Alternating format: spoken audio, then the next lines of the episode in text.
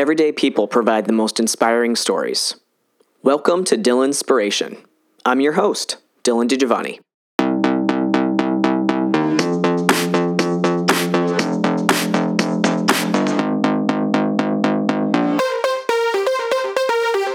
Welcome back. I'm Dylan DiGiovanni, and I'm here to tell you that Dylanspiration is a podcast full of everyday stories of really inspiring people and some thought-provoking topics, all meant to inspire and encourage you on your path to become a better person to help build a better world. Thanks for being here. Hey everybody, Dylan here again with some Dylanspiration, and I have here today with me my friend Sarah, and she's going to tell you about herself. Go ahead, Sarah. Hey, Dylan. Well, first, thank you so much for thinking of me. I'm super excited to be chatting with you today. And so I guess a little bit about myself. I'm originally from New Jersey, and now I am living in Boston, Massachusetts. I've been here for the past 3 years, and I am the head coach at Achieve Fitness here in Boston, Massachusetts.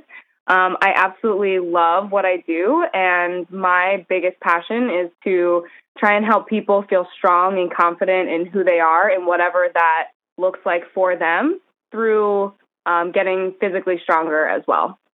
And so that's just a little bit about me. Fantastic. And you and I met, I can't remember when we met for the first time, but something that folks want to know about us is that we are both from New Jersey and we both have the same birthday. Yes, we do. Right? Are we both lefties too? No, I'm a righty. You're a righty. Oh, okay. Darn. Yeah. And I can't remember exactly when we met, but yeah, the sharing of the birthday and just, you know, we share a lot of different things in common for sure. But one thing that's really inspired me about you is your authenticity and how you speak about things that a lot of people are dealing with and a lot of people are thinking about and feeling, but they really feel like they're alone. And the more you bring that stuff to light, I think, you know, I see people really responding to you and thanking you. And so I feel like you do it in a way that's, like I said, really authentic and really gentle. And, you know, it's like, I feel like it's like an invitation for people rather than kind of like hitting people over the head with it. You know, you're really like inviting people into thinking, you know, and talking about these things. So I love the message, and people are really responding. Yeah. Yeah. I think it's great. And sometimes when I'm having a bad day, I go to your page. Oh, Dylan, that's like the best compliment I think I could get. That's amazing. Thank you. I do. I really do. I mean, well, yeah, I mean, I try to inspire a lot of people, but I have to fill my own well from time to time, and you're one of those people. So yeah, well, back at you, man. Thanks. So yeah, so let's kind of jump in and talk a little bit about maybe some of the challenges that you've faced and what you do or even continue to face. Like, I'm kind of curious, you know, like. So my biggest thing is anxiety. I 100%, I guess you could say, struggle with or deal with. And as you and I were just talking, and this is totally 100% true, is that I think everybody has feelings of anxiety at one point in their life. There are other people who have it more often or tend to have more anxious thoughts and feelings. And there are, you know, other people who have more debilitating issues with anxiety. So there's all these different levels of it. And I didn't necessarily know that that was my thing until college. I had all of these symptoms, these body symptoms, getting sick, and I mean physically sick, like throwing up or being very nauseous, losing my appetite, losing weight because of it. And I didn't necessarily know that my issue was anxiety until college. And then once I found that answer, it made so much more sense. And there was almost a bit of a relief there, just knowing that, okay, I can actually help a lot of this stuff. If I am creating all of this stuff with a lot of my thoughts, then think about if I can harness those thoughts for the good. So through therapy and through talking a lot of this stuff out, I've been able to create toolkits. I wouldn't say, I don't like the word recover, because you asked, you know, how I'm doing today. I am so much better. I haven't been in that kind of place in a very, very long time. But I grew this toolkit. So there's so many different tools that I learned that as soon as I feel any kind of anxious thought or feeling, I can go to that toolkit and pull something out. And current day, you know, there's still times where I feel a subtlety of anxiousness or an anxious thought or something that I think that I can see coming up in the future that I'm like, that might make me anxious. And I, again, have these tools to either decrease those body symptoms or deal with it up front or put myself in an area where I feel in more control to prevent the anxiety. So it's never something that I think 100% goes away, like, because we have life and life happens and life is stressful and we have, you know, anxiety around that stress, but there are ways that you can deal with it much better. Mm-hmm. Definitely. I'm curious what you think, why you think with all the information that's out there today, why do you think so many people still think that they're alone or they're the only one or that somehow having anxiety or depression, like, why do you think that stigma still persists? Well, I think that when you're in it, and I'm also speaking on my personal experience because I've talked to other friends and other people who have anxiety, and some of it, they share a lot of the same feelings as me. Some of it it's totally different. So I'm just going to speak on my experience, is that when you are in it, like in the rabbit hole of anxiety, it is extremely hard to see outside of yourself. So for me, it was always like I'm inside my head, and I could feel when I was way inside my head and like not outside of myself. And I don't know if that makes sense to somebody without anxiety, but it just felt like there was almost this filter that I couldn't get through, that I was caught up in my own thoughts. The other thing about anxious thoughts is that a lot of them are not logical. And you know that. You can say, you know, I know that this is not a logical thought. Mm. But you are still going to obsess over it and think about it and have anxious thoughts. It's almost like but what if I'm wrong? But what if, and you just get so caught up in it. So it's very easy to think that you're the only one because you're like, well, that person's saying this, but are they really? But is my thing different? Is that really the same? And it's just so many questions. And I would say the other part of that is, again, for me in my story, I had a very hard time listening to other people about anxiety sometimes because it put me down a darker and a more of a rabbit hole. I like to, like, the anxietiness for me, I call it like going down the rabbit hole. Like you can feel yourself like in a whirlpool just swirling down the center, and it's really hard to get back up.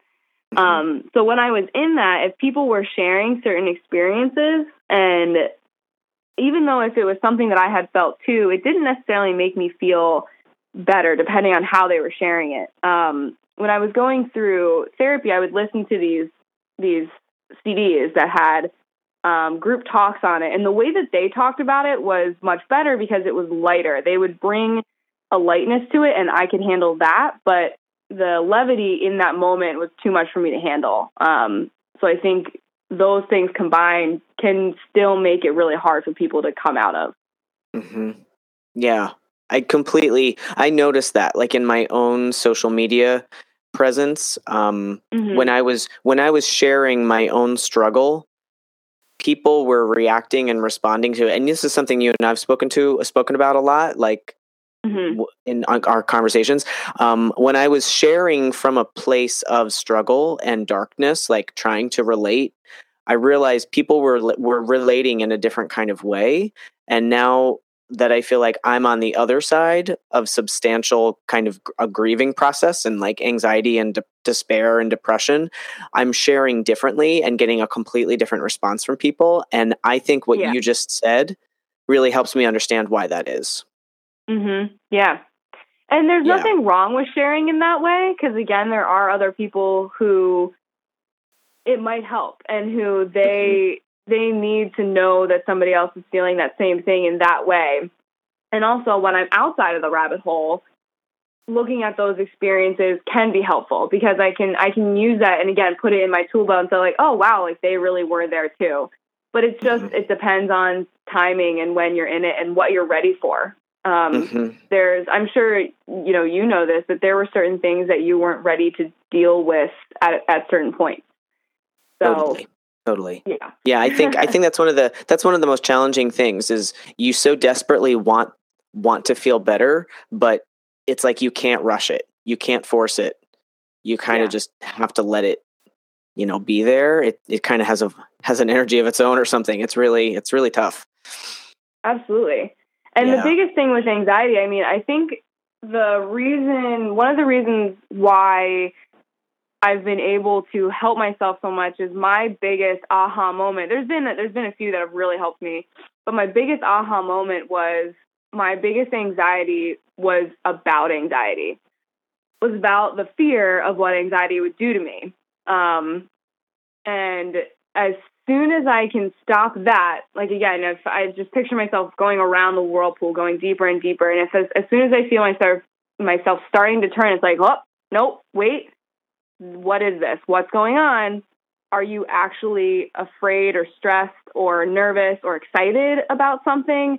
Or is this just, you had this, slight body symptom and now you think that you're basically going to die. Like, essentially that's what it means. Like, you're just going to keep swirling around this. And then that, I'm like, oh, it's like I come back out. That filter is gone. I've come out of the rabbit hole. I've come out of the whirlpool and I'm back in real life again. It's crazy. Mm-hmm. Yeah, I can completely relate to that. I think it, and you saying that, I think maybe would be helpful for people, because sometimes the antidote to anxiety is just like surrendering to it, like just allowing it. But I think so many people are afraid to do that because they're afraid of, like, what you're saying of, like, that they'll be like, they'll drown or they'll be consumed in it, or they'll kind of disappear, when really sometimes just like surrendering to it, just like allows it to go away. Yeah.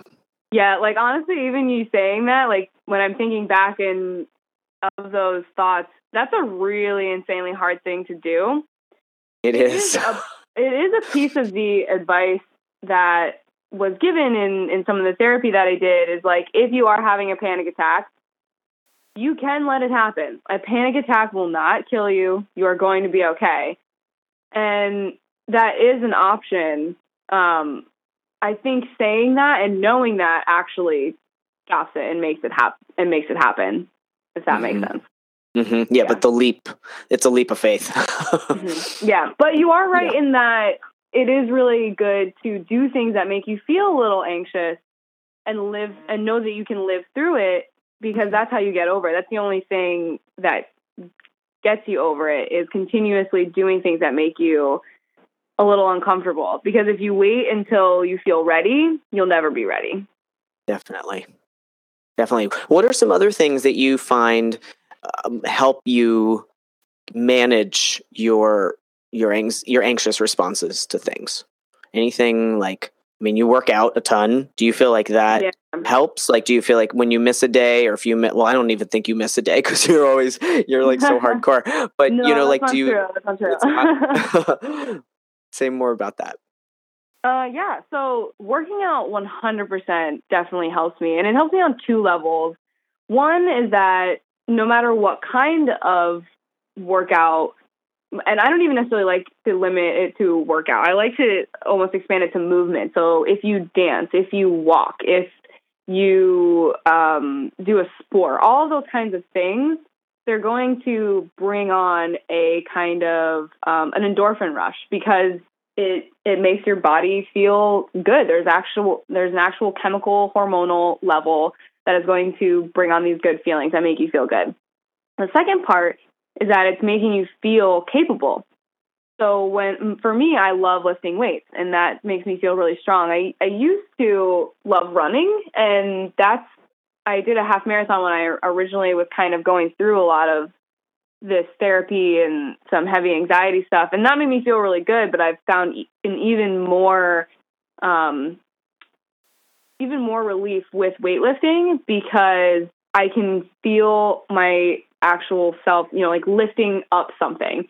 It's just so much more concrete, and it makes you feel so much more confident and powerful. Like, hey, I can lift up that weight. I can put this above my head. I can pull myself above this bar. And there's a whole nother level of confidence that's so amazing to it that then also relates to real life. And so as cheesy as it sounds, if you simplify it to the most simple degree, it's like, if I can lift this up, if I can get one more rep, if I can get through this workout, then I can get through and anything else that hits me. Mm-hmm. You know, I think there's a lot more complex thoughts that goes around it, but in its simplest form, that's what it makes me feel. I would also say that food is huge for me, in that I really try and make sure that I eat well. So it doesn't mean that, you know, I don't, like, I had a chocolate chip pancake yesterday and I'm not sad about it. Or those, like, are my favorite. You know, yeah. Like, I had, you know, I went to Mike's Pastry for the first time and I had a gluten-free whoopie pie. I'm not sad about it, but I do try and avoid things that I know don't work for me. So gluten is a huge thing for me, in that it definitely played a part in my anxiety. And some people are like, what? And think that it's kooky. And I don't really care, because I'm not asking them to do it. It works for me. And so that's all that matters, is that I've noticed that gluten has had a really bad response for me. And a doctor suggested that basically growing up, I had, like I said, I had these nausea spells and times of where I didn't want to eat and where I had really bad nausea. And again, where I would even lose weight because of it. And it took me, I mean, I started these doctor's visits probably when I was around 7 or 8 years old. And then it took me, again, until college, probably like 20, 21 years old, for a doctor to be like, you know what, maybe you should try getting rid of gluten, because you're having this similar response to what a gluten allergy would look like. Try it out. And it definitely helped a bit. It really took away some of the edge, but I still didn't have control, or I didn't have tools to deal with some of my other anxiousness. And I can tell that when I go back and have gluten, now it's not like one, you know, piece of bread. It's like a little bit over time. It's like exposure over time to it that gets back into my system. I tend to notice that I am more anxious. And so it's not worth it to me, whether it's in my head or not. It's not worth it to me to test it out and to really push through that, because I just feel so much better for it. So food is another huge thing. And just, you know, making sure that I feel good, because if I eat more crappy food, I'm going to feel crappy. And then that can, again, start the whirlpool. And that's not fun. Mm-hmm. I'm so glad to hear you say this, because most people, I certainly never thought about this until I became a health coach. Like, I used to have epic meltdowns.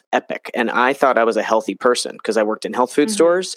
But before I became a health coach, I never made that connection. And so it's good to hear you say that. So I feel like the more that people say this from their personal experience, more people will get on board. And it's tricky though, you know, because so many people, when they feel like crap, they feel like they want to eat crap to make them feel better, which then perpetuates the cycle. Yeah. And I don't know that they even know that's happening. But one thing that you were saying, I wanted to ask you a question, specifically around the movement thing. One of the things that people often struggle with is that they know that moving will help, you know, specifically with depression or anxiety, but like, what's your advice for how to get people to actually get out the door? Because there's that gap between them knowing that it might help and then being able to literally get up off the bed, away from the Netflix, and like get outside. Do you have any advice for like what, both as a coach, but also for you personally, like what works? Yeah, I would say scale it to wherever you're at. So some people if you are in the depths of your anxiety and depression, for you to say like, I'm going to completely change what I'm doing and I'm going to go to the gym 5 days a week and I'm going to work out for an hour and it's going to be really strenuous, that's probably going to be too much too quick. But if you can say, you know, I am going to make it a point to get up and walk 10 minutes every other day, that's a much easier goal to look at and think about than going to the gym like a ton of times, because you want to make those kinds of goals as easy as possible to accomplish. For me, I actually, I talked about this in a couple other of my podcasts before, is that I owned a Billy Blanks DVD, and it was like a boot camp. It was like a silly boot camp, but I was also a really busy college student. I had tons of classes. I had a job. I had an internship. I had all these things going on. And so in like my downtime, sometimes I just felt so anxious. I was like, I don't know if I can work out, or I had the energy to work out. So I would sometimes throw on this DVD and I would do it and I would feel better. Mm-hmm. And so at that point, it's not necessarily the point of it or the goal of it doesn't necessarily mean like, is this the best absolute fitness that you can possibly get? Was that Billy Blanks DVD the best thing that I could get fitness-wise back then? No, but it got me up. It got me moving around. It got me in more of a habit and in a better place. And now I am at a place where I do want to work out more, and I do look forward to a more strenuous workout. But I would just say start smaller and start with goals that seem almost too easy to accomplish, and you'll get there because they build up over time. Mm-hmm. Even if it's like a dance party in your house, it's a good place to start. Totally. Something that you enjoy. Something I hear people say all the time too is, I don't run, or I feel like I should run, or I've tried to run. It's all a thing about running. Mm-hmm. And my first question is, do you like running? Because if you do, great, awesome, go and run. But if you don't, then why are you doing it? I'm like, running is not one of my favorite things. And I think people are always surprised that as somebody who works in fitness, that I don't really run. And it seems kind of weird, but it's not my favorite thing to do. So why put myself through hell of doing that thing that is just perceived as like, you should do this, when I can get in my cardio, or I can get in my movement, and I can get in my workout, my training in so many other ways that don't require you to do something that you hate. 100% believe that. 100%. Yeah. I know you're a runner, and that's totally fine. Well, it's funny because I was when I lived in the city, and it's crazy what a year. So first of all, I've got like 1,000 books in my head, and there's definitely going to be a book, about, or a chapter in a book or something about what this last year, what I've learned about physical fitness. And it's crazy, but I literally couldn't run again. I was tracking my results all the time, and I was like feeling really good. It's not even like I was really running long distances, but I was running pretty fast, especially for someone my age, who never had really been a runner. And now, I have to, but what's cool, and I'm sure you'll agree with me, is what's cool is, if you do get yourself up to like having a pretty decent foundation, even if you do gain weight, or even if you do lose muscle tone, both of which I did, and if you do lose your endurance, it'll come back quicker. Absolutely. Yeah. So anything that you do that you build up, like you said, building that foundation is so important. It will absolutely come back. And to what you were saying of, maybe not running as much anymore, that's another really important thing to know, is that you might start off with something that you think that you love, and you might find later on that you don't love it anymore. And it's okay to change what you're doing. Like I said, I used to run a lot, and I used to do a ton of mud runs, and I think it would still be fun to do one now, but I don't really want to do a ton of running to train for it. So I've just found new loves in other places, and that's completely fine as well. Like I said, there's way too many choices out there of things that we can do to move our bodies to do something that we don't like. Yep. And often it's people trying to do the wrong thing that's giving them these bad results, and then they associate that, which is what you're saying. They associate that with all exercise, right? So totally. It's like, find what you love. Yeah. So I want to switch gears for a second and ask you another question, because something I've really loved about your message and your inspiration is your focus on different identities that you have, and how people your tenacity and trying to overcome limitations that people have put on you, or maybe that society puts on you. So do you want to, which I think is a very needed message of people. I feel like the more people of more identities keep saying this, then it's like, it's not one group that's saying this, right? It's like everyone speaking out about like, be your authentic original self, which all of us are. So what want to say more about like what you've kind of faced or what you deal with on a daily basis or what you did and what you think about that? Yeah, sure. So I'm a very short individual and I'm not that short, like really in the long run. How short are you? I'm 5'1 3/4", which everybody's like, you know, you're short if you have to use the 3/4. But I used to say 5'2", and people were like, you're lying. So now I just say 5'1 3/4". And growing up, I got teased all the time. I'm also definitely like a petite person. So not only am I short, but I'm small and I look young. So growing up, I got teased because I was short and because I was smaller, and it used to really affect me. And I look back and I'm like, my God, why was I so upset at somebody calling me short? I think it's so funny. I think up until the time that I was about 13, maybe 12 or 13, I would get fairly upset about it. And then I think it was a conversation with my dad actually that really helped me. He said something about, you know, turning it around and making it your own and almost kind of making fun of yourself before anybody else could and, you know, not really letting it get to you. And then my mom was a perfect example of that because my mom has cerebral palsy and walks differently. And she would always say she used to walk funny. And, you know, she can always make jokes about herself. And if my dad and I make jokes about her, she laughs along with it. So I think those two things help me really see, you know, this is really silly for me to get upset about. And so now it's like if somebody makes fun of that or says something, I'm just like, it better be something good because I've heard all of them. You know, if you come up with a creative joke, I'm like, you know, touche, that's awesome. There were definitely some other things I felt.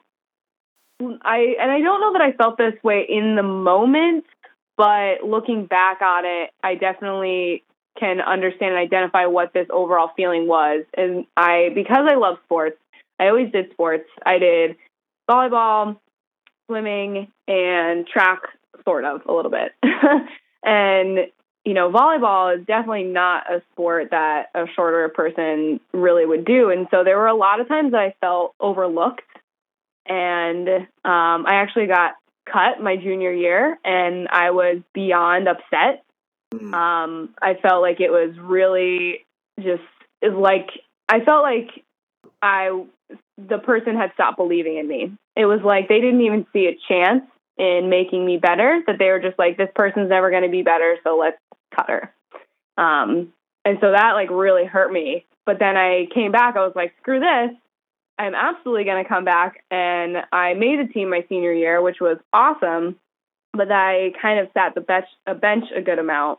And then I also felt like going into college, I didn't really ever feel like sports were an option for me to play in college, and then I didn't realize how important sports and movement and working out was until I went to college at a place where we didn't have sports. I went to college at Pace University in New York City, and at that campus, in the Manhattan campus, there's no sports. And so I was around a bunch of people who that wasn't a part of their life and that wasn't important to them, and I felt like such an outcast. And so I learned in that time, and again, that's when I had all this anxiety, I learned that being active and loving working out and loving sports was a part of my identity and who I was and what I needed to do and needed to be around people who understood that and wanted to participate in that as well.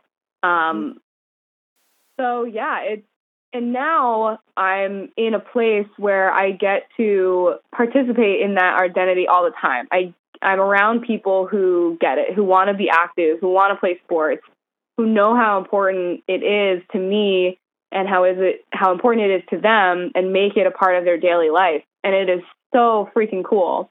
And, you know, in terms of being small now, it's so freaking awesome because in the world that I'm in, I have so many people who support me and so many other people who are my size or smaller who have done seriously badass things. So I have people who I look up to, and I have other people who will say, you know, I really look up to you and what you do. And it's this circular effect that is just, it's awesome. So, it, you know, growing up, was it kind of annoying or rough? Or I still always wish, I'm like, ah, oh, man, what would it be like to be like 6 foot? Mm-hmm. But it's made me who I am today. My best friends would always say that, you know, you wouldn't be who you are if you weren't short, if you weren't mm-hmm. this size. Mm-hmm. It's true. It definitely, it adds to your story, you know, and inspires people. You know, I just feel like we never really know how we're inspiring people. We never really know who we're reaching or who we're touching with just being who we are. And so, you know, and you and I both know there's probably tall people that are like, oh, I wish I was 5'1" and 3/4", you know, like, you know, it's like the yeah, grass is always, they're like, oh, I could do all these other things if I wasn't so lanky or whatever, you know, it's just like, we always want what we don't have kind of thing. Oh, totally. Yeah. Yeah. And I mean, I tend to gravitate towards tall people too. So like my two best friends are 6 foot and 5'10", and have tons of other friends who are, you know, like 5'8" and taller. And they do wish that sometimes. They've also grown into their own stuff too. I remember when we were younger, they were like, why am I so tall? You know, none of the boys like me. The boys all think I'm weird because I'm super tall. And now, you know, my 6 foot friend, she looks like a freaking model, and she's so gorgeous and she owns it. And, you know, my other best friend, she is like super athletic and just is unafraid to be 100% who she is and doesn't give a crap about her height. And, you know, I think it's just awesome. We definitely change as we get older. Like, there is always that grass is greener on the other side, but then, you know, if you can grow into it and accept that, then you can do a lot with it. Mm-hmm. Yep. So I'm curious, what's next for you? Like, what are you thinking about? Like, do you have like a 5-year plan? Like, when people ask me that, I'm like, depends on the day. But what are you thinking either next for you, personally, professionally? Just curious. I have a couple things in mind. It's funny, this 5-year plan thing, because when I was first asked to do that in an actual real setting was at my job where I am right now. And it was right after about my first year, a little over a year of working there. And my life had kind of just turned upside down. I had ended a relationship that I was in for a very long time ended. And kind of, I was like, 5 years now to me is so different than what I thought it was going to be. And it gave me like, so much anxiety, mm-hmm. but writing that down made it so much clearer for me of what I actually wanted to do. So I sat down and was like, okay, I can picture what I want in a year or 2 years. And these are the things that I kind of want. And then I was like, okay, well, from there, what do I want in maybe 2 to 3 years, and then 3 to 5 years. And then I could see all these things written out. And now I actually rewrite my 5-year plan about every 9 months to a year.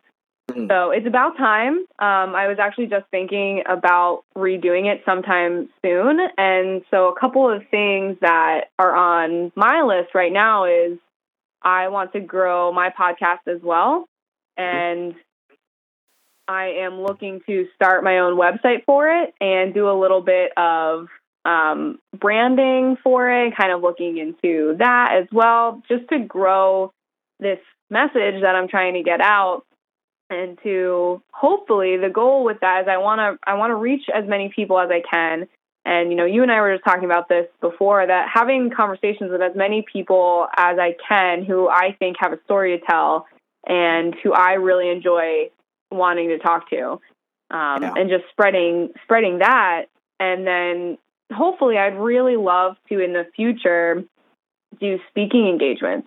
I recently went back to my old high school and spoke there a little bit, and that was really cool. And I've done a couple of other people's podcasts, which has been super fun.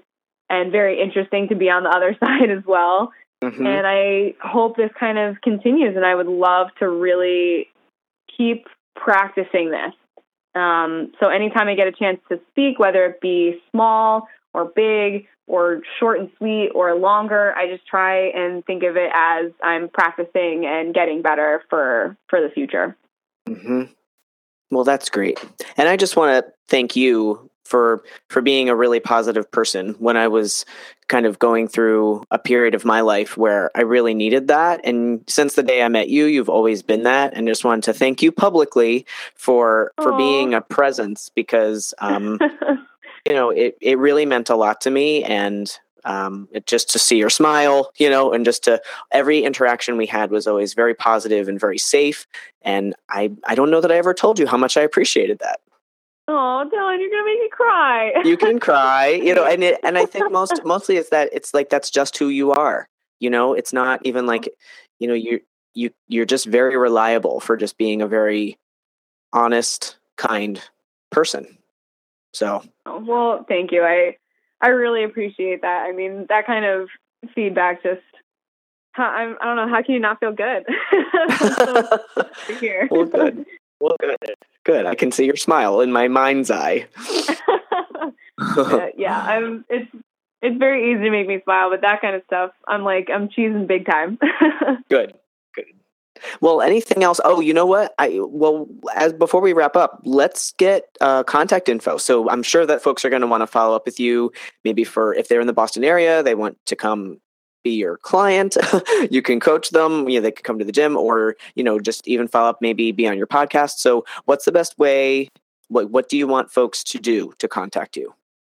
Sure. Well, I would say that actually the best way to follow me is on Instagram. It's where I've been most active and putting out a lot of my messages and promoting my podcast as well. So my Instagram name is my name. It's Sarah Polacco, spelled SarahPolacco.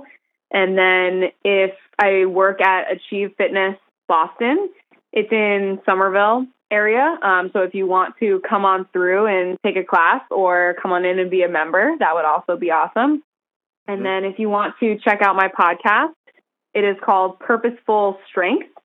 It's currently on SoundCloud and iTunes, but I'm looking at branching out to other platforms. But for right now, that is where I am. And if you have anything that you want to message me or email me about, I'm happy to answer through email. And again, it's just my name, sarahpolacco@gmail.com. Great. And I'll take all that from you and put it in the show notes so folks can see it too. Yeah. Great. Sarah, thanks so much. It was really great conversation. Thank you so much, Dylan. Yeah, of course. Okay, cool. Have a great day. You too.